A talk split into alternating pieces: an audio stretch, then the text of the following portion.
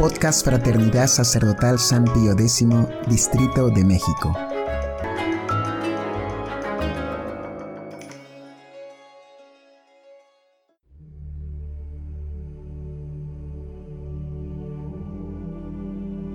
Hojita de fe número 160.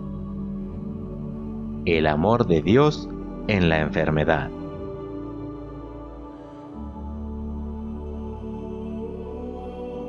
Los sufrimientos de la enfermedad son un género de mortificación enviado por Dios, que forma parte del trabajo ascético para la total purificación del alma, dice San Agustín. Cita. Escucha en la escritura que te dice, el Señor flagela a todo hijo a quien recibe.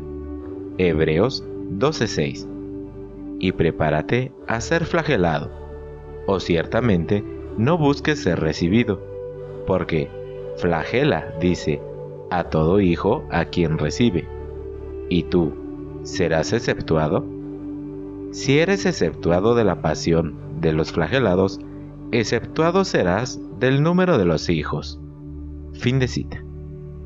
He aquí el punto de partida para entender el papel y el valor de las tribulaciones que, en distintas formas, envía a Dios en esta vida.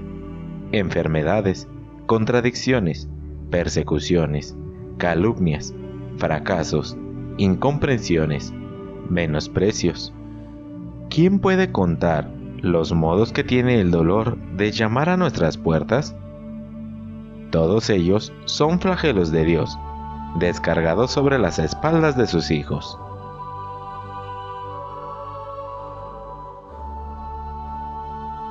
1. Puesto de la tribulación en la vida espiritual.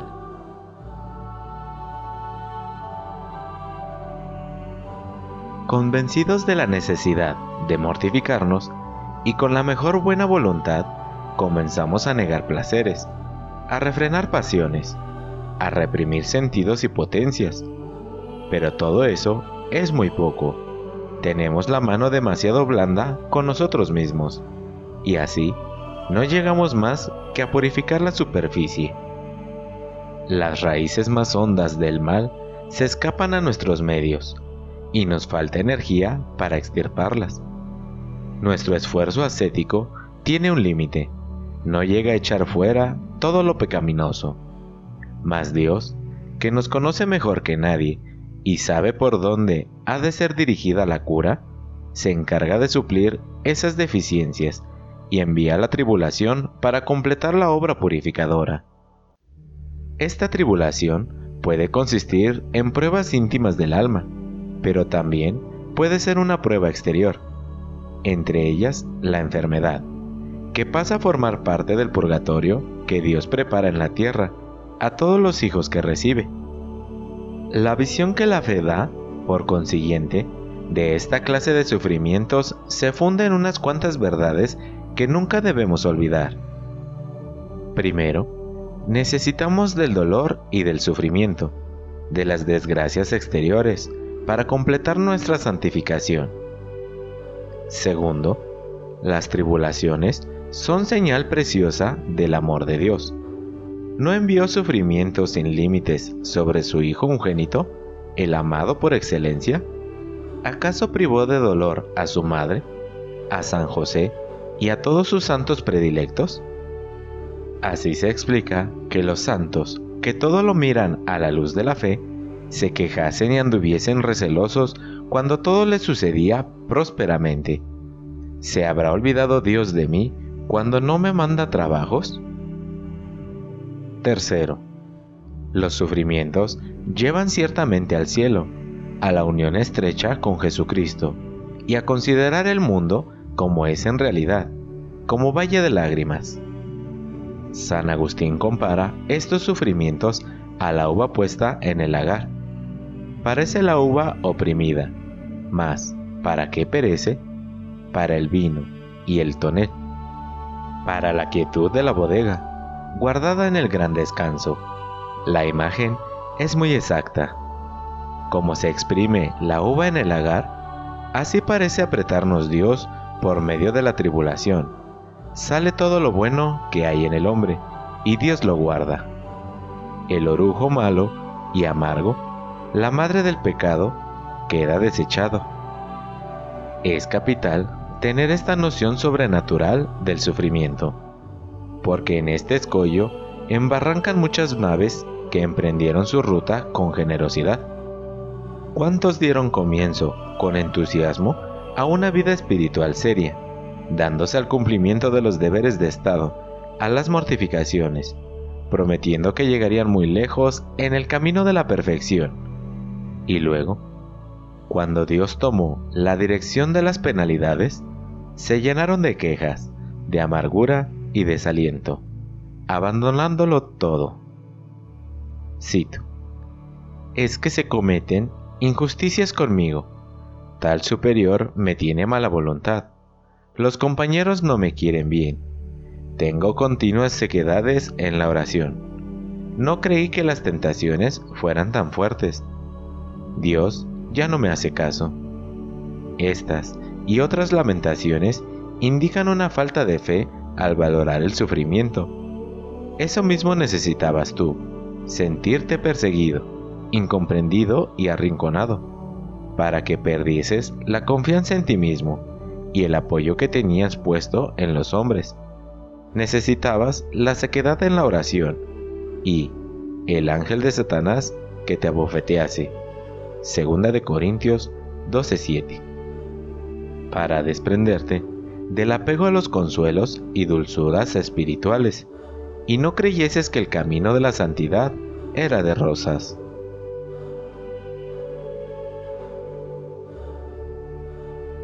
(2) Frutos sobrenaturales de la enfermedad.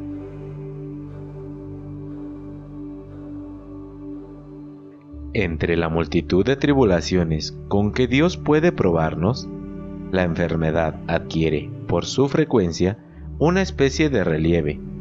Hemos de ver a la enfermedad como algo querido y dispuesto por Dios para nuestro bien. Cid.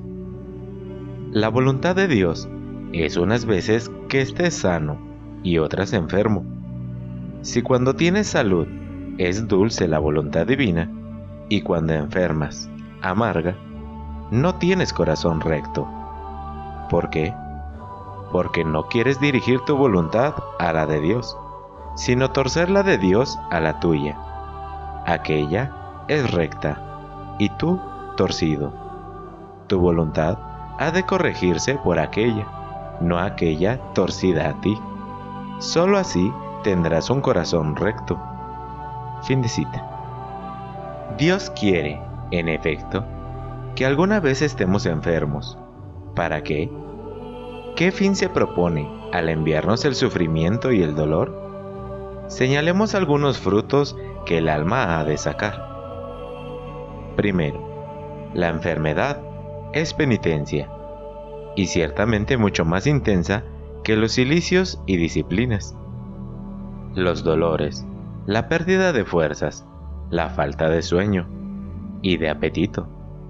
Envuelven una serie de molestias a las que no llegan los programas más austeros de mortificación. Todos los bienes que produce la penitencia corporal están en la enfermedad. La carne pierde sus bríos y el alma queda más libre de sus apetitos. Los atractivos del mundo y de sus placeres se desvanecen. Se piensa y se ve con claridad la caducidad de la vida y de todos sus goces. Qué bien se medita en la muerte y en la eternidad al considerar que unos dolores un poco más intensos, un agravamiento del mal, pueden terminar con nuestra vida en la tierra.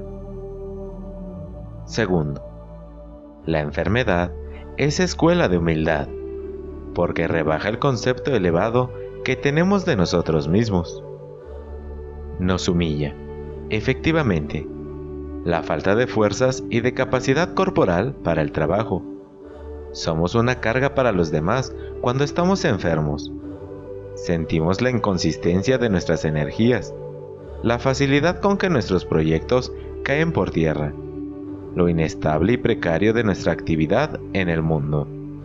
Nos creíamos quizá indispensables para cualquier cosa, y la enfermedad nos demuestra que todo se arregla sin nosotros, que las cosas siguen normalmente, que no éramos necesarios de ninguna manera. Tercero, la enfermedad es la ocasión de fortalecimiento del alma. Cuando las energías del cuerpo andan en quiebra, el alma, que toma el primer plano, logra robustecer su vida espiritual, su vida propia. Se vive entonces más intensamente en el mundo espiritual, luchando y venciendo con más eficacia a los enemigos invisibles. El demonio tienta entonces con más rigor, excitando la impaciencia, intranquilizando al alma con escrúpulos, induciéndola a quejarse de Dios y de los hombres, razón por la cual San Agustín compara con los mártires que luchaban en el circo contra las fieras, dejándose devorar imperturbables, a los que soportan con heroica paciencia los dolores de la enfermedad. Todos los santos confesores han dado una prueba magnífica de fortaleza sobrenatural, al soportar enfermedades dolorosísimas, a veces hasta la muerte, sin ninguna queja, con la sonrisa en los labios, de los que brotaban palabras de conformidad y de alabanza a Dios. Cuarto, la enfermedad da oportunidad para ejercitar muchas y hermosas virtudes, que en el tiempo de salud no hayan objeto y ocasión tan propicios. Paciencia y obediencia son las primeras virtudes que se han de manifestar y fortalecer en la enfermedad. Hay quien tiene paciencia con las molestias de la enfermedad, pero se aira por un descuido del enfermero, que trajo la comida fría o tardó en acudir. Quien culpa al médico de negligencia o de no darle las medicinas que él cree han de venirle mejor. ¿Quién soportaría una enfermedad imaginaria, pero no quiere precisamente aquella que entonces le molesta? Hay que tener paciencia con todo, hay que obedecer a todos.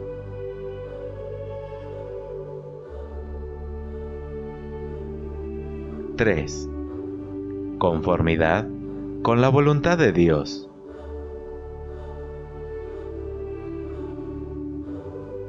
Sobre todo, la hora de la enfermedad es el momento en que se ponen de manifiesto los quilates que tiene nuestra conformidad con la voluntad de Dios conformes con la voluntad de Dios, en la salud lo estamos todos. Pero a la hora de la prueba, pronunciando con la sana serenidad de Job, él, como el Señor le agradó fue hecho, sea su nombre bendito. Job 1.21 Son pocos, muy pocos, los verdaderamente santos y rectos. Primero, es preciso practicar ya la conformidad durante la salud, para estar dispuestos a recibir lo que el Señor quiera mandar. San Ignacio, al predicar la santa indiferencia, pone la salud o enfermedad, la vida larga o corta, como términos primeros de comparación. Por impulso espontáneo de nuestra naturaleza, no somos indiferentes a la salud o a la enfermedad. Por eso, hemos de hacernos indiferentes esto es, la voluntad debe imponerse a los impulsos naturales, corrigiéndolos de forma sobrenatural.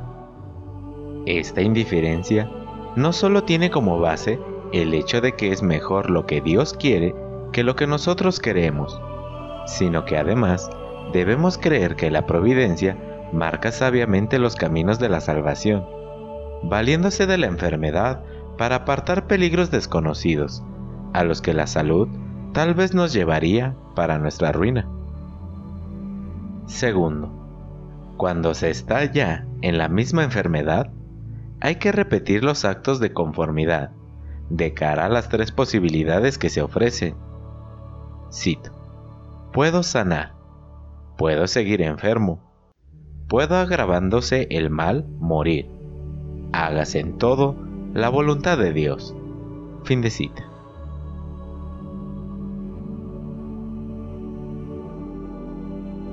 4. fecundidad de la enfermedad bien llevada.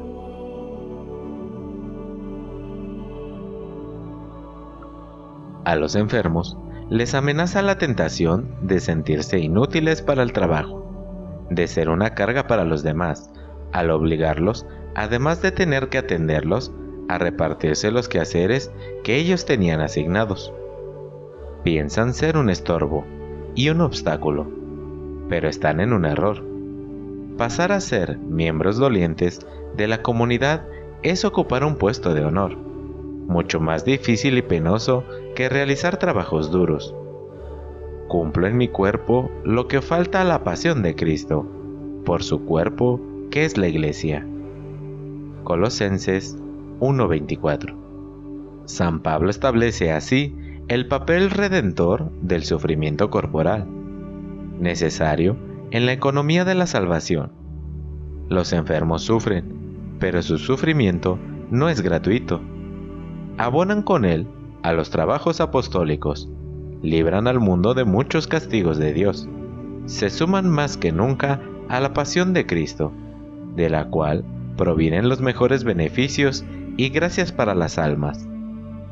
Lejos de sentirse inútiles, los enfermos debieran comprender que ha llegado su mejor momento, por haber sido elegidos para soportar una parte esencial de la cruz.